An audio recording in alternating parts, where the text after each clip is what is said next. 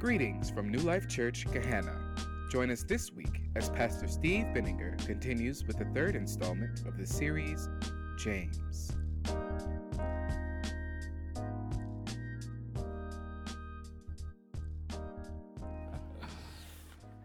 Well, we are going to uh, look into God's Word today, into the book of James. We're in uh, the third week of our series in James. And so if you have a, a, Bible or a device that has the Bible on it, go to James chapter 1. That's where we're going to be. And uh, as you do, I want to just say a prayer for us that God will speak to us today, okay? Father, thank you for your Word. Lord, we would be adrift in this culture with no moorings were it not for the truth that you have given us in the Bible. Lord, um, Give me your grace to explain it well today. Lord, may your Spirit take the words off the printed page and embed them in our hearts today. Speak to us. I pray in Christ's name. Amen. Amen.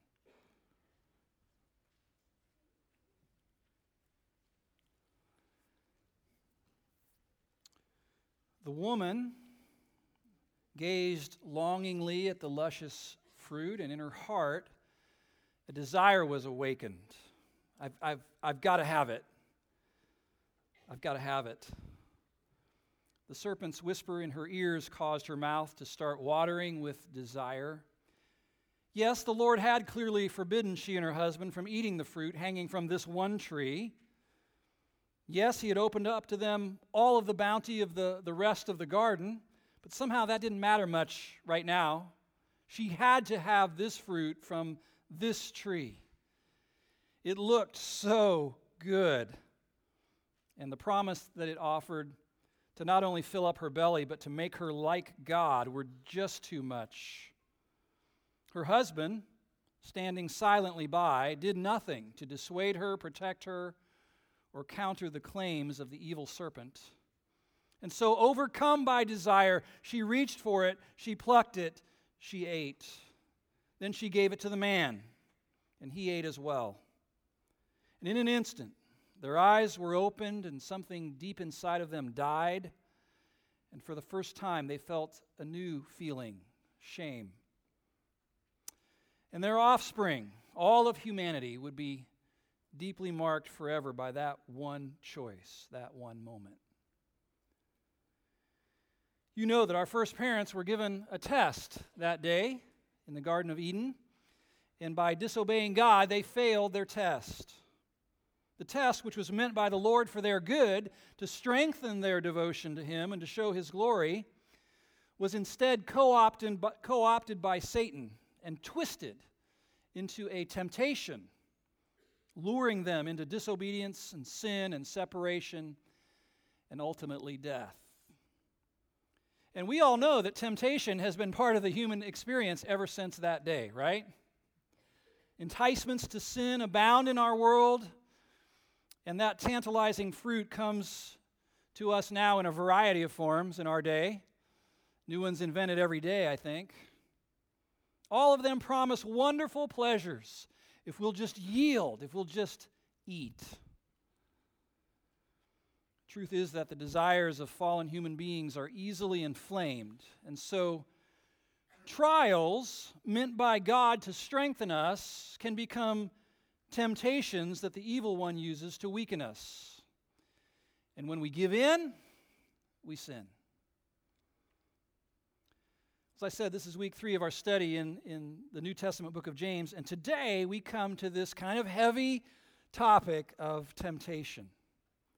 And so, if you haven't pulled the study guide out of your worship folder yet, go ahead and do that so you can track with me.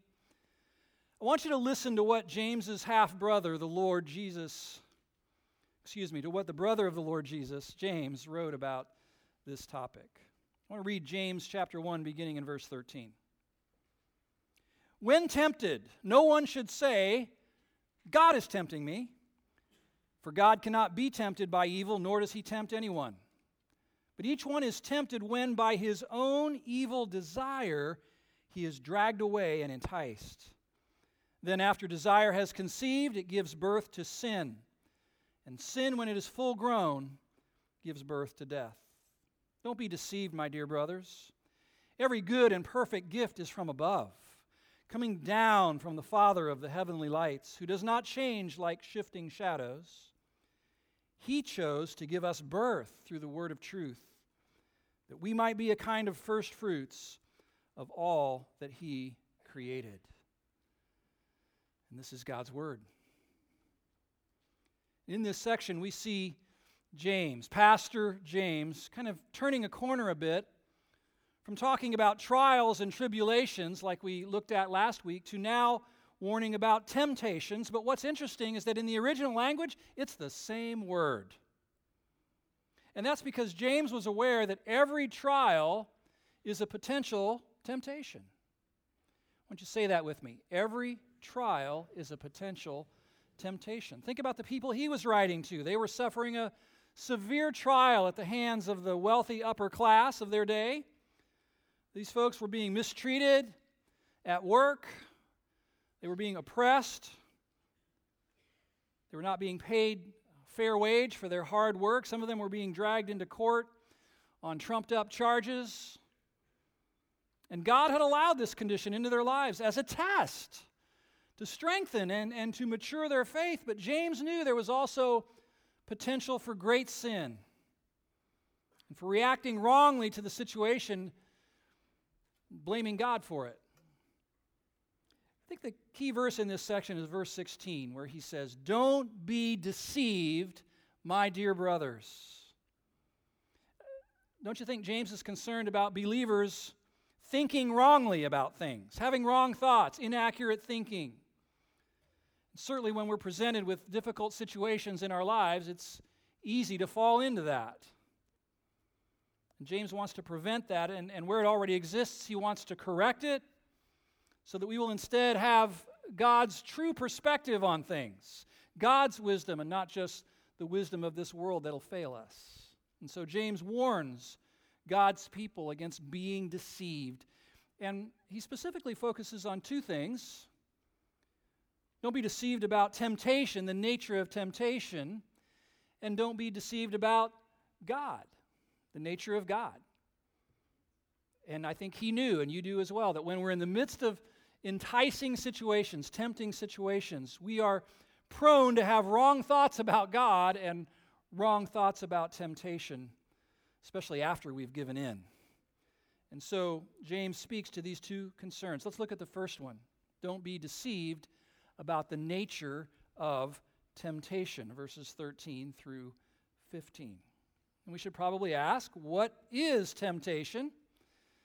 And we know that temptation is enticement to sin, right?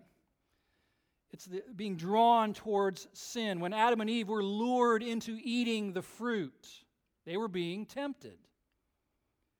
Now, Adam and Eve were, were God's image bearers, created in the very image and likeness of God, and so they possessed good and godly desires in their hearts. But then, on that day, when this test of love and loyalty and submission to God was presented to them, those desires turned dark. The deceiver came on the scene and he saw the opportunity and he seized it and he cast doubt on the goodness of God and he fanned into flames those dark desires. And so Adam and Eve, entranced by this promise of experiencing new kinds of pleasure, were overwhelmed by the enticement. They took the bait, they sinned. And so temptation occurs when we feel enticed, when we feel pulled or drawn towards sin. And Pastor James does not want God's people to be duped by the devil, to be tricked by temptation. And so he warns us here don't be deceived. And he has several particular deceptions in mind. First, he says, Let no one say when he is tempted, God is tempting me. And so he's in essence saying, if you think that temptation comes from God, you are deceived. God is not like that. God is good, as we're going to see in a moment. God is not temptable himself, and he tempts no one. And then he says, if you think God is to blame when you give in to temptation, you're deceived. Someone might say, well, God put me in this situation. This, you know, He put this person in my life or this situation I'm in. And James would say, well, God's intent was for you to pass that test that He gave and for you to be strengthened by it. It was not his intent for you to fail it by giving in and sinning. God is not to blame. And then, third, he's in essence saying, and you know what else? You are deceived if you think that anything other than you is responsible for your sin. And so, let me say something to all of us today. Who is responsible for your choices? You are, right? I am responsible for my choices. And this has gotten lost in our culture, has it not? I mean, no one wants to take responsibility for the decisions that they make. And even if they do stand up and say, I take full responsibility, they really don't want the consequences of that choice that they made. But here's the truth when I sin, I can't lay it at the feet of my parents or my genes or my upbringing or the way the kids treated me in elementary school. When you sin, James is saying, you're deceived if you seek to justify or rationalize it by saying, It's my boss, I had to do it, my boss is so overwhelming, so overbearing, or if you say, My spouse caused me to sin, or if you say, The devil made me do it. He's the one to blame. Yes, the serpent was crafty, and he still is. You know that, right? He still is. He's a liar and a tempter who will try to lure you into sin with just the right kind of bait, and he knows what kind of bait will work with you. And then when you do cave in and give in to sin, what does he do? He kicks you when you're down, he accuses you, and he says, What a sorry excuse for a Christian you are. Look at you. He's a tempter, he's an accuser, he's an adversary who hates God, and he hates God's people, and he wants to deceive and destroy and debilitate us. He's a thief who wants to steal God's glory and steal your joy. But when I sin, I cannot lay it at Satan's doorstep and blame him. James won't allow it. Neither will his brother. Notice what he said. Each one is tempted when by his own evil desire he is dragged away and enticed. That echoes what his brother taught in Mark 7 21. I'm talking about Jesus who said, For from within, out of the heart of man, proceed evil thoughts, adulteries, fornications, blasphemy, pride, foolishness. All of these things come from within and defile the man. You see, it's not out there, it's in here. Isn't that true? Now, sure, there are reasons, there are conditions, there are environmental factors, there are explanations for why we do what we do.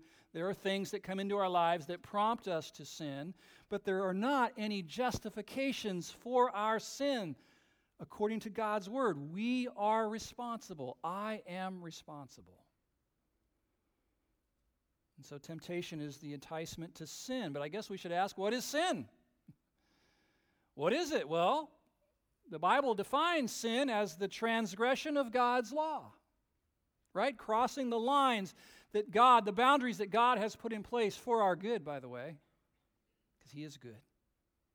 Sin is defined as breaking God's commands. Well, what are God's commands? Well, in the Old Testament, they're summarized in what? the Ten Commandments called the Decalogue. Do you know the Ten Commandments? Have no other gods before the one true God.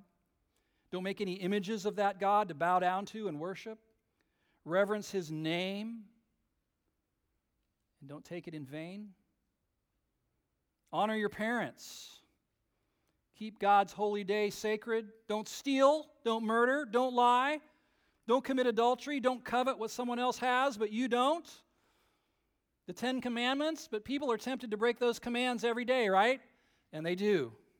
They do. There is no truer statement than this in the Bible for all have sinned. No descendant of Adam and Eve is exempt from that statement. We've all sinned. And for those who are kind of smug and thinking, well, my, my moral batting average is actually pretty good. James is going to write this in chapter 2, verse 10 For whoever keeps the whole law and yet stumbles at just one point is guilty of breaking all of it. It's a unit. You can't pick and choose, you know, what you're going to seek to obey and what you're going to ignore. And then later he's going to write this in chapter 4, verse 17. Anyone then who knows the good he ought to do and doesn't do it sins. So people sin in two ways by doing what God says should not be done, and by not doing what God says should be done. You've heard of sins of omission and sins of commission, right?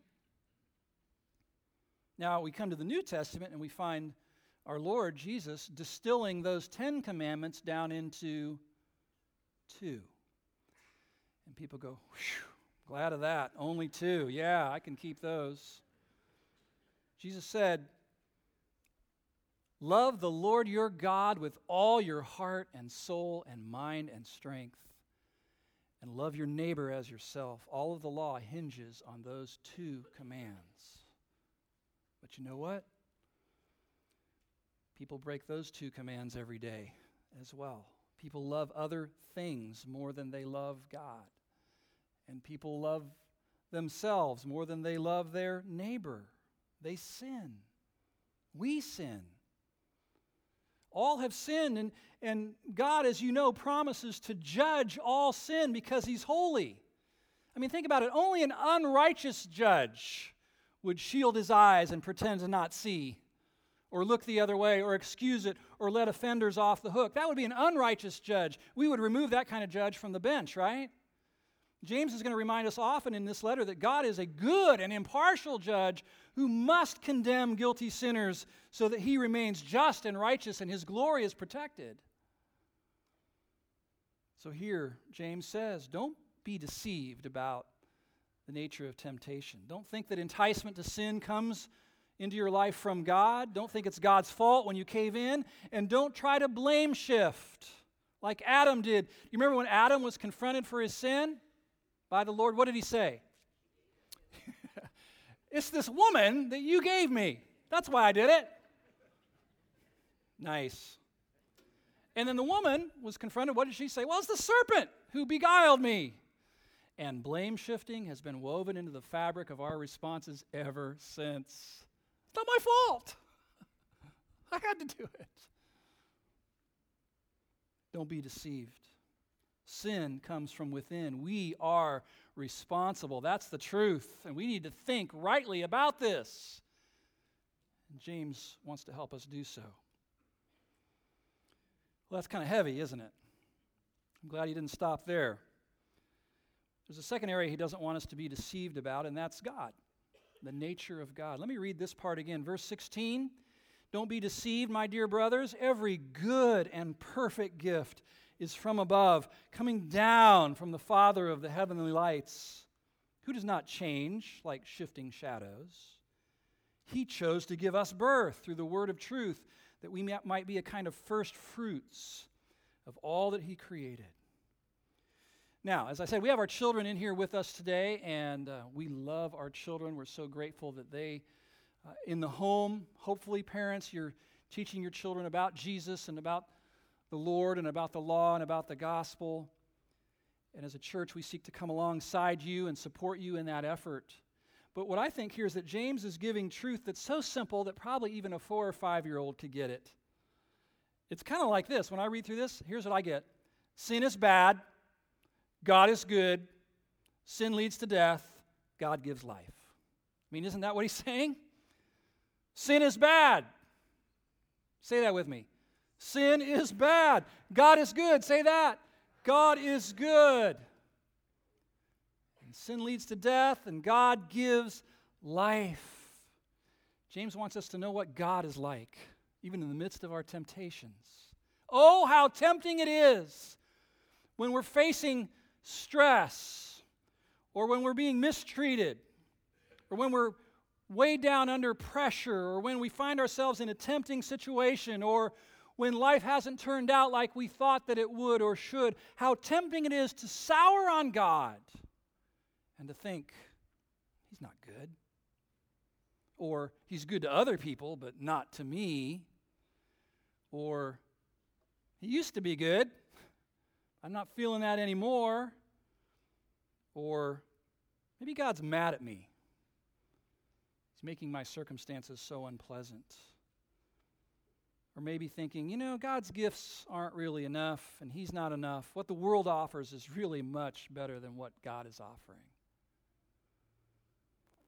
By the way, I don't know if you've thought about it like this. Did you know that many temptations are really just a twisting or a distorting of a gift from God? Think about food. How many of you like food? Is food a gift from God?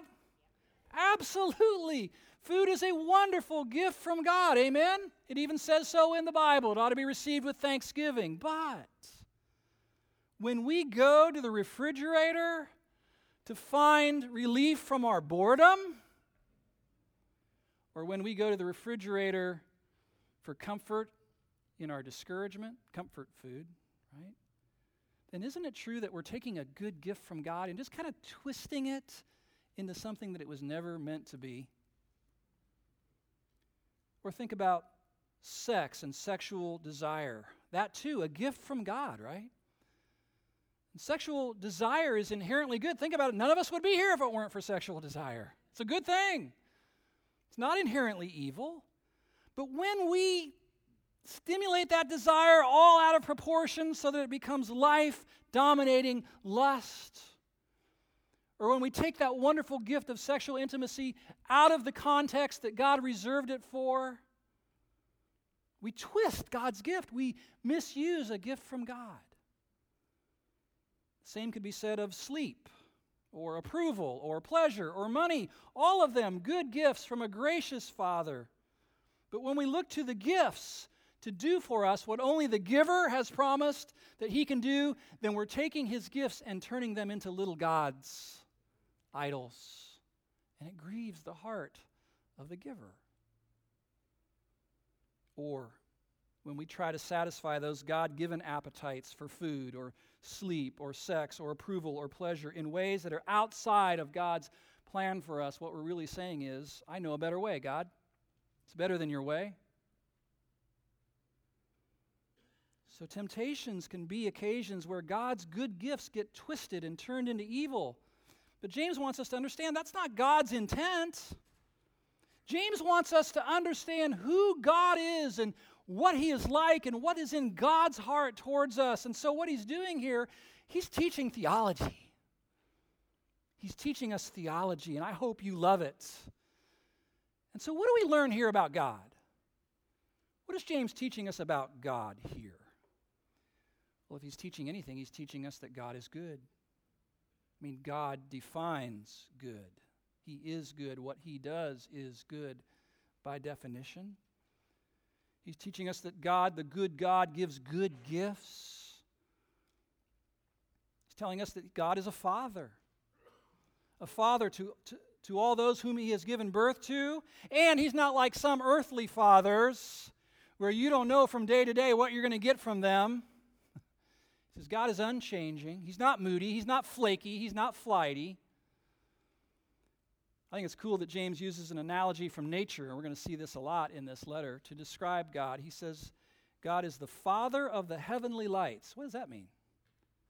He's the creator of the, the sun and the moon and the stars, and he's, he's likening God to the sun by saying, you know, God's gifts come streaming down into our lives like sunbeams. It's true, isn't it? You know, I've got a, a prescription for you if you're ever in a whiny, complainy kind of mood or discouraged. Just start making a mental list, list of the gifts that God has given you. Say, I don't have any. Do you have socks in your drawer? Do you have shoes in your closet? Do you have a comforter on your bed? Do you have a bed? Do you have warm water? Do you have a roof over your head? You have a house? Is your heart beating? Do your lungs work? Do you have any friends? Listen, God rains his gifts down into our lives. If we would just stop and think about it and say, Thank you, God. Thank you for all of your gifts. It all comes from you. I don't think we'd be doing much whining, do you? James says God is like the sun streaming down his gifts to us like the rays from the sun. But he says now God is unlike the sun in other ways because the heavenly lights cast shadows by their movements. And he says God's not like that. Malachi 3 6, God speaking, he says, I am the Lord and I do not change. The unchangeable, immutable, not moody, not flaky God. Listen, as we walk through James as, a church, we're going to learn theology. The Lord's brother wants us to learn about the Lord. And if you want to avoid being deceived, especially in those difficult, trying seasons of life, then you must learn who God is. Who God is. If you want to not be controlled and dominated by those inner dark desires, then seek to know God and trust Him. If you want to be a person who's strong enough to resist temptation, even the most alluring of temptations, then set your sights on knowing and loving and trusting the Father of the heavenly lights who does not change, pours down good gifts into our, our lives, and can be trusted. That's what James is saying. So many good gifts. You know, a hot cup of coffee in the morning is a gift from God. yeah. the coffee we have out here, that uh, uh, caramel butterscotch blend, I mean, that's a gift from God. I'm telling you right now. so good. But you know, James has one particular gift of God on his mind here. You see it in verse 18? This good God, what does it say? Chose to give us birth, the new birth being born again. Yeah, being born again is God's special, wonderful gift whereby He infuses His life into the dead souls of guilty sinners and makes them alive to Him.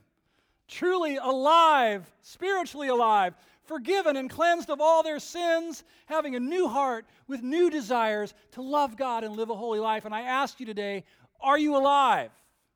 I mean, I know you're alive, but are you alive to God? Does, does His life beat within your breast? You know what I'm talking about? When God speaks, you hear, you hear His voice, you know Him. I know that voice. That's my Lord talking to me. Pulsating through your veins, the life of God. And I think it's obvious that James wants us to see us. Very stark contrast here. Remember back in verse 15, he said, Our evil desires conceive and give birth to sin, and sin grows up and brings forth death. But now, here in verse 18, he says, God too gives birth, but not to sin and death. God gives birth to people who are born again and have his very life in them. You see the contrast? Sin leads to death, God gives life and they become born of God. That makes me think of what John, the Apostle John, wrote in his book talking about Jesus. John 1:11 He came to that which was his own, but his own did not receive him, yet to all who received him, to those who believed in his name, he gave the right to become children of God, children born not of natural descent, nor of human decision or a husband's will, but born of God. Sounds like what Peter wrote in 1 Peter 1:23, "For you have been born again, not of perishable seed, but imperishable through the living and enduring word of God." And it sounds like what Jesus himself said one night to a very religious man named Nicodemus when he looked him in the eye and said, "Unless you are born again, you will not see the kingdom of God." You must be born again. The old preacher years ago preach sermon after sermon after sermon with the same message you must be born again, you must be born again, you must be born again. And finally, one elderly woman approached him after one of his sermons and says, Pastor, why do you always preach that same sermon, you must be born again? And he said, Because you must be born again. That term has gotten co opted and misused by many in our day, but we should reclaim it. God is good. He is so good that He gives people a new, second spiritual birth that infuses them with new life, His life.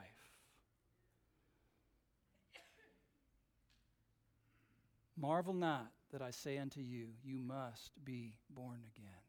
I don't know what you're chasing after in this life. Maybe you're trying to make millions of dollars. Maybe you're chasing after fame or respect. You know what? If you chase after all those things and, and even find them and are not born again, you will miss out on the kingdom of God. And friend, you do not want to miss out on the kingdom of God. Jesus looked at that religious man that night, Nicodemus, I guess the original Nick at Nite, came to Jesus. Listen, he was more religious than any of you. He was more religious than me. I mean, in terms of observing the law and the sacrifices and knowing the Old Testament, he knew all that stuff. And Jesus looked at him and, and basically said, Your religion is not enough. You must be born again. And Nicodemus said, Am I supposed to crawl back into my mom and come out again? And Jesus said, You've already had a physical birth. That which is born of flesh is flesh, but that which is born of spirit is spirit. You need a spiritual birth. You need the, the life of God to be birthed in you, Nicodemus, or you're not going to see the kingdom. All your religious work is going to damn you to hell if you're not born again. And someone hears that might ask, well, why do we need a second birth? I mean, what was wrong with our first birth? Isn't that enough? Well, here's what happened. By our first birth, we received from our parents something that disqualifies us for life in the kingdom of God, namely a sinful fleshly uh, nature, right? That's bent away from God, bent towards sin and self. The kingdom of God is righteousness and life and peace, and by virtue of our first birth, we are DQ'd from the kingdom of God unless and until we are born again a second time. Unless a man is born again, he cannot see the kingdom of God. I ask you, are you born again? Are you a born again person? Everyone needs to be born again. James reveals three things about this gift, this wonderful gift, this new birth. He doesn't elaborate a whole lot. He tells us its origin, he says it's God's choice. He chose to give us birth. You say, don't we have a part in it? Yes, we have a part in receiving it, but that's not James' focus here. He wants us to realize that the new birth is God's doing, it flows from God's goodness. It's a gift from God to be appreciated and enjoyed and lived out. He tells us how it comes about, the means, through the word of truth. Pastor Steve, how can I be born again? Here's how you can be born again you need to hear the message of the gospel. That's what the word of truth is the gospel. The good news that Jesus, God's holy Son, came from heaven to earth with the intent of living the perfect life that you could not live, and you haven't lived it, by the way. Remember, we talked about the commandments and all that? He lived that life. He loved God with all his heart, soul, mind, and strength. He loved his neighbor as himself. He fulfilled the law for you, and then he died on a cross, bearing your sins and mine, your rebellion, your lust, your pride, your theft, your self centeredness. He took it on himself. He became sin, the Bible says. Imagine that holiness cloaked in sin. And then he was punished for your sins in your place. And then he rose from the grave. That's the good news. He's alive today and he's in heaven listening. Will there be another one who will call on my name that I can give my life to, who will believe that I came and lived and died for them and rose from the grave? When that truth gets personal to you and explodes in your heart, and you realize that man hanging on that tree was paying for my sins, and you believe it, and it goes from here to here drops in your heart, then you become a born again Christian. And there have been people all this weekend who have become born again. Praise God for that. As we sang earlier, Jesus paid it all. You can't earn enough money to buy salvation. He paid it all with his precious blood.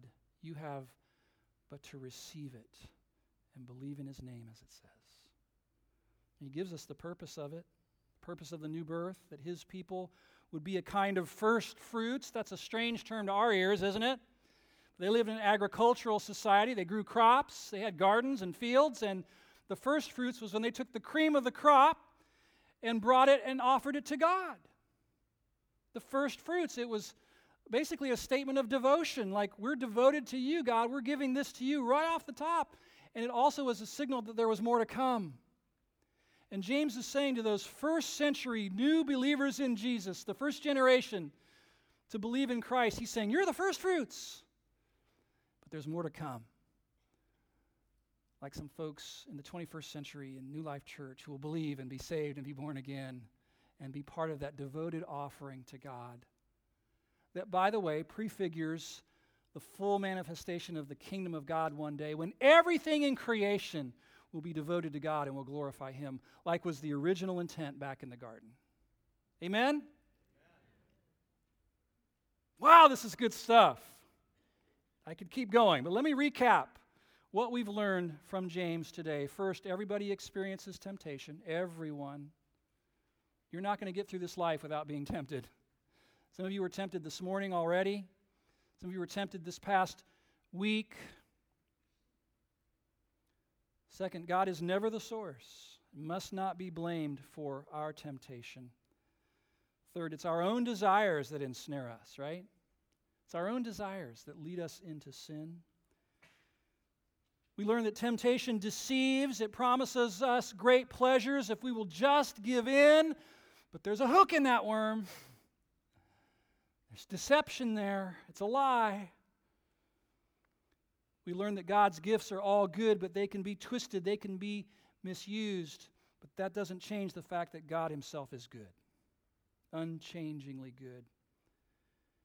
And we learned about God's greatest gift, the new birth. It changes our very nature and gives us new desires to live our lives wholly devoted to Him.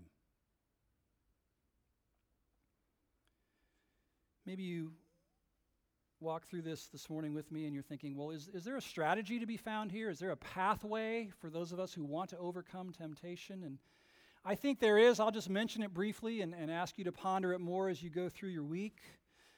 Number one, we see this clearly accept responsibility, right? Stop blaming other people for your choices. Take responsibility.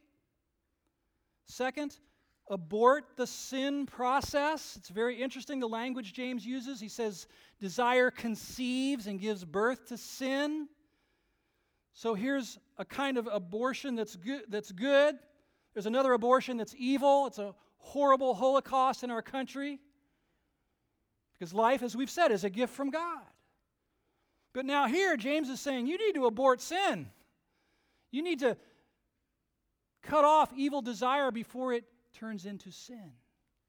You know, the great Puritan pastor and theologian John Owen said this kill sin or it will kill you. Sin is a monster. Sin is a monster. Abort the sin process. Third, appreciate God and his good gifts. Oh, yeah. You know, you, you won't defeat sin by getting up in the morning and saying, gritting your teeth and saying, I'm not going to sin today, I'm not going to sin today, I'm not going to sin today. It won't work. It won't work. The people I know who live in victory over sin, it kind of works like this I'm so enamored by God that I'm not even thinking about this stuff. Isn't that true? You have a greater love. Why would I trade in Outback steak for dry Wendy burgers? I mean, that's, that's kind of the way it is when, when, when, when you're entranced with God and His pleasures and His delights. You're, you're just into God, and it's like, man, I'm not even thinking about that other stuff. God is good. His gifts are good. Enjoy the gifts He's given to you. Enjoy them. Just don't turn them into idols. And then, fourth, act on your new birth. I was taught this feed the spirit, starve the flesh. I have a new nature in me through this new birth, and I can feed it good and godly things. Feed the spirit, starve the flesh, strangle the flesh. Make choices that fit with your new nature. Live in the reality of your new identity as a child of God, like we sang about earlier. Wasn't that a great song, that new song? Live out of that. I am, I'm not a slave to fear anymore or a slave to sin. I'm a child of God through my new birth. Will you pray with me? It's a sermon on temptation. It's kind of heavy, I know. All weekend I've been asking some questions of, of our people, and I want to ask you as well. I want you to get honest. I want to ask you this question Is this you today? Steve, the truth about me is I've given in to temptation recently, but I'm aware of my guilt and I, I want to be cleansed and forgiven by Christ. Would you raise your hand? I've given in to temptation recently. Listen, you can put your hands down. 1 John 1 9 is a verse I run to a lot. If we confess our sins, he is faithful and just and will forgive us our sins and cleanse us from all unrighteousness. Would you just confess your sin to the Lord right there in your seat? Own it. Don't rationalize it, justify it, blame shift. Just say, it's in me and I did. I did it. Claim the blood of Jesus Christ as the only cleansing agent that can wipe your soul clean and your conscience clean. Some of you have been tempted to blame God for what you're going through. Anybody raise their hand and say, Yeah, I've been kind of soured on God. I've been mad at God. I, yeah. I would ask you today to go to Him in confession as well, because you know what? God is good and He's never wronged anybody, ever. Yeah, life is hard, but God is good. Ask Him to forgive you and open your eyes to what He might be doing, His purposes in what you're going through. And then this. I wonder how many of you would say, I'm not sure that I've been born again. I'm just not sure. I mean, the way you described it, Steve, I, I don't know that I've been born again, but I want to be. I need to be. I want to be born again. Would you just look up at me if that's your if that's your situation? Children, yes, awesome. Adults, teens, yep, thank you. Others, yep, yes, yes. Others on this side over here, I want to be born again. Listen, if that's you, would you just would you just talk to Jesus right now because he is alive and he's listening and, and you could say something to him like this Jesus, I believe in you. I believe you're real. I believe you're alive. And I know I've sinned.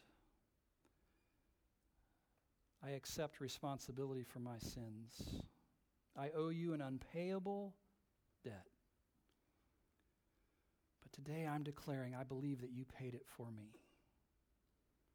Thank you for dying on the cross for my sins. Tell him that. Thank you for dying on the cross for my sins. And thank you for rising from the grave. Please give me new birth. Say that to him. Please give me new birth. I want to live for your glory.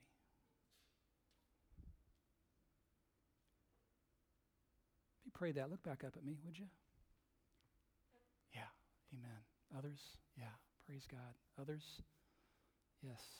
Yes, many. Thank God for that. Last one. How many of you would say, Steve, I want to live for the glory of God? I want to live a holy life that makes Jesus look awesome. Would you raise your hands? All around this room. Lord God, you see these hands that reflect the desire of your people to live lives that are in accordance with the gospel God, you've called us to live distinct, holy lives in this world that's so dark and so dirty. Lord, forgive us where we've failed you. Through the blood of Christ, cleanse us, strengthen us anew today. Lord, may the effect of this sermon be in our hearts that we have a renewed resolve to hate sin and love you above all. Thank you, Lord, for so much desire and passion in this room that is holy passion ignited by your Spirit through your word. May we live this out each and every day by your grace. I pray in Christ's name. Amen. Amen. This was the third installment in our ongoing series, James. Visit us each week as we continue to journey through God's Word and seek to know Him better through the Gospel. Thank you for listening.